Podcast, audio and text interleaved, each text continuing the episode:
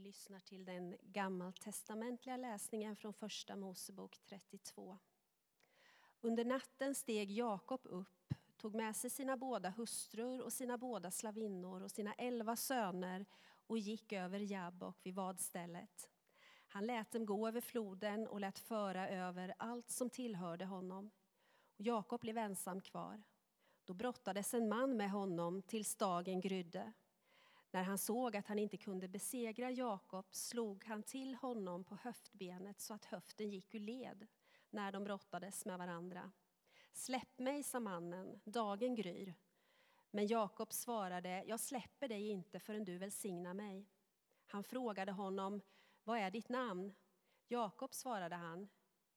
Då sade han, ditt namn ska inte längre vara Jakob utan Israel, ty du har kämpat med Gud och människor och segrat. Jakob bad honom, låt mig få veta ditt namn. Han svarade, varför frågar du mig om mitt namn? Och han välsignade honom där. Jakob kallade platsen Penuel, ty, sa han, jag såg Guds ansikte, jag såg Gud ansikte mot ansikte och ändå, ändå skonades mitt liv. När han lämnade Penuel såg han solen gå upp och han haltade på grund av sin skadade höft. Så lyder Herrens ord. Episteltexten är hämtad ur Andra Korinthierbrevet 6, 1-10. Som Guds medhjälpare uppmanar jag er att inte kasta bort den nåd ni tar emot från Gud. Han säger ju, jag bönhörde dig när stunden var inne. Jag hjälpte dig på frälsningens dag. Nu är den rätta stunden. Nu är frälsningens dag. Jag vill inte vara till anstöt för någon. Ingen ska kunna anmärka på min tjänst. Som Guds tjänare visar jag på allt sätt vad jag duger till. Med stor uthållighet under påfrestningar, trångmål och nöd. Under prygel, fångenskap och upplopp. Under möda, vaka och svält. Med renhet, kunskap, tålamod och godhet. Med helig ande, uppriktig kärlek, sanningens ord och Guds kraft. Med rättfärdighetens vapen till anfall och försvar i ära och vanära, med dåligt rykte och gott rykte. Jag kallas villolärare, men säger sanningen. Jag är misskänd, men ändå erkänd. Jag är nära döden, men ändå lever jag. Tuktad, men inte till döds. Plågad, men alltid glad. Jag är fattig, men gör många rika. Jag har ingenting, men äger allt. Så lyder Herrens ord. Upplyft era hjärtan till Gud och hör dagens heliga evangelium enligt evangelisten Matteus. Från Genesaret drog sig Jesus undan till området kring Tyros och Sidon. En kananeisk kvinna från dessa trakter mötte honom och ropade Herre Davids son, förbarma dig över mig. Min dotter plågas svårt av en demon. Han gav henne inget svar. Då gick hans lärjungar fram och bad honom, säg åt henne att ge sig iväg, hon går ju bakom oss och ropar. Han svarade, jag har inte blivit sänd till andra än de förlorade fåren av Israels folk. Men hon kom, föll, kom och föll ner för honom och sa, Herre, hjälp mig. Han svarade, det är inte rätt att ta bröd från barn och kasta det åt hundarna. Nej, herre, sa hon, men hundarna äter ju smulorna som faller från deras herrars bord. Då sa Jesus till henne, kvinna, din tro är stark. Det ska bli som du vill. Och från den stunden var hennes dotter frisk. Så lyder det heliga evangeliet. Lovad vare du, Kristus.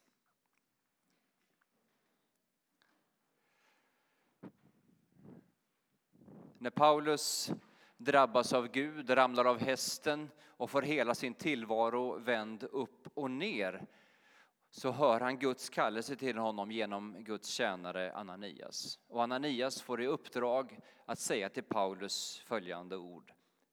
Gå, honom har jag utvalt till mitt redskap.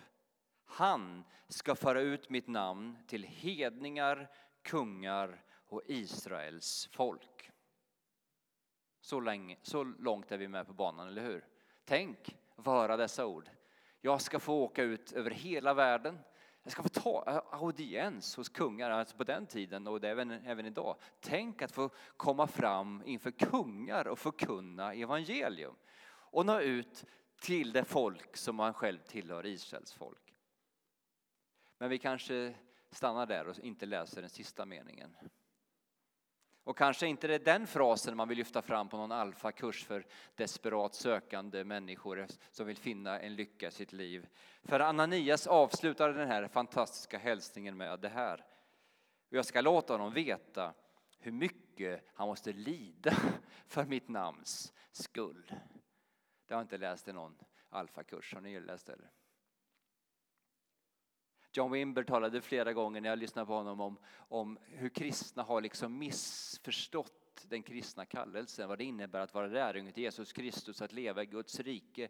Vi hör kallelsen och vi tänker wow, då kommer vi med liksom våra hawaiiskjortor med solkräm och våra solstolar ner till hamnen och funderar på vilket skepp ska vi få borda? Och det vi anvisas till är ett krigsfartyg. Och där kommer vi med våra solstolar och känner var, var det det här vi hade liksom hade rekryterats till? Att vara en kristen, det är att leva ett liv i strid, i kamp, inte hela tiden. Men vi får inte utradera den delen av den kristna vandringen från någon karta. I dagens episteltext så listar Paulus upp sin erfarenhet. Lyssna. Påfrestningar, trångmål, nöd, prygel, fångenskap, upplopp, ett liv under stor möda, vaka och svält. Han får erfara, erfara både ära och vanära. Dåligt rykte, gott rykte. Bortglömd av världen, men erkänd av Gud. Nära döden, men vid liv. Plågad, men alltid glad. Man kan ju betrakta Paulus som något extremfall, ett undantag som bekräftar regeln. Men även om vi kanske inte behöver dela hans stora svårigheter och lidanden så kommer ändå vår vandring innebära kamp och svårigheter. Temat för idag är den kämpande tron. Och Paulus säger till sin andlige son Timoteus i, eh, ja det spelar ingen roll vilket av de breven, eh, ett av de breven, ett av de två, tre, fyra breven som finns där. Så kommer var och en som vill leva gudfruktigt i Kristus Jesus att förföljas.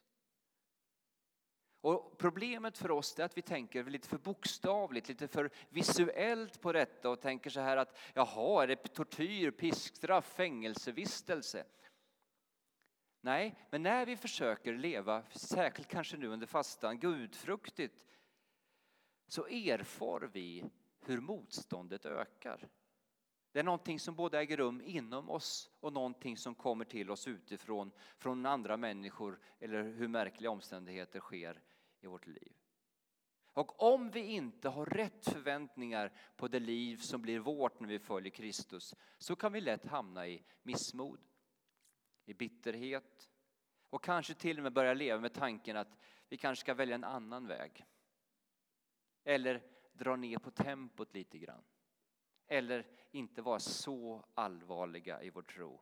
Inte känna så hängivet. Och när jag ser ut över den här månghövdade skaran idag så ser jag att vi har nog vandrat rätt länge med Kristus. Så vår frestelse är nog inte att bli för hängivna. Utan just när kampen är där, den kämpande tron, att vi drar ner lite på volymen. Vi sänker på hängivenheten och vi rättfärdigar det på något märkligt sätt.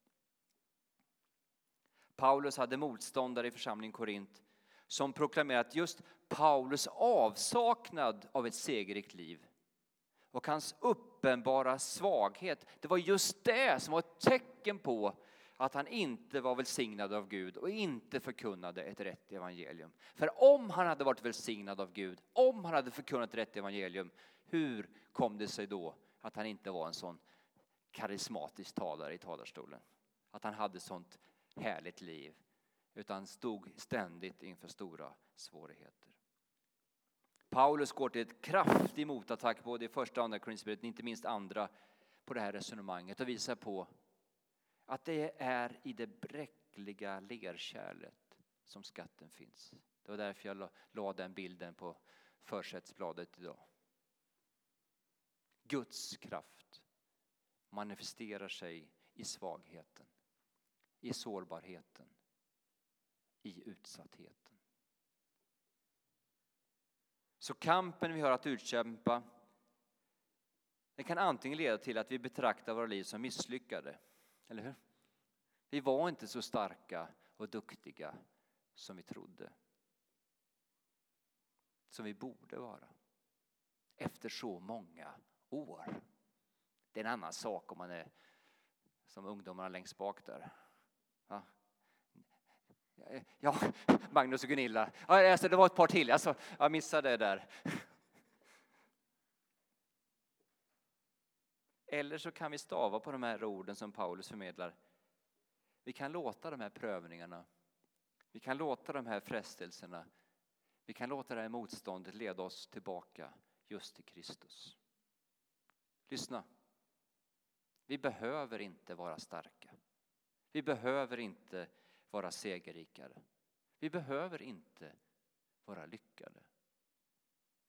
Vi kan istället bejaka att vi är svaga, att vi är trötta av kampen.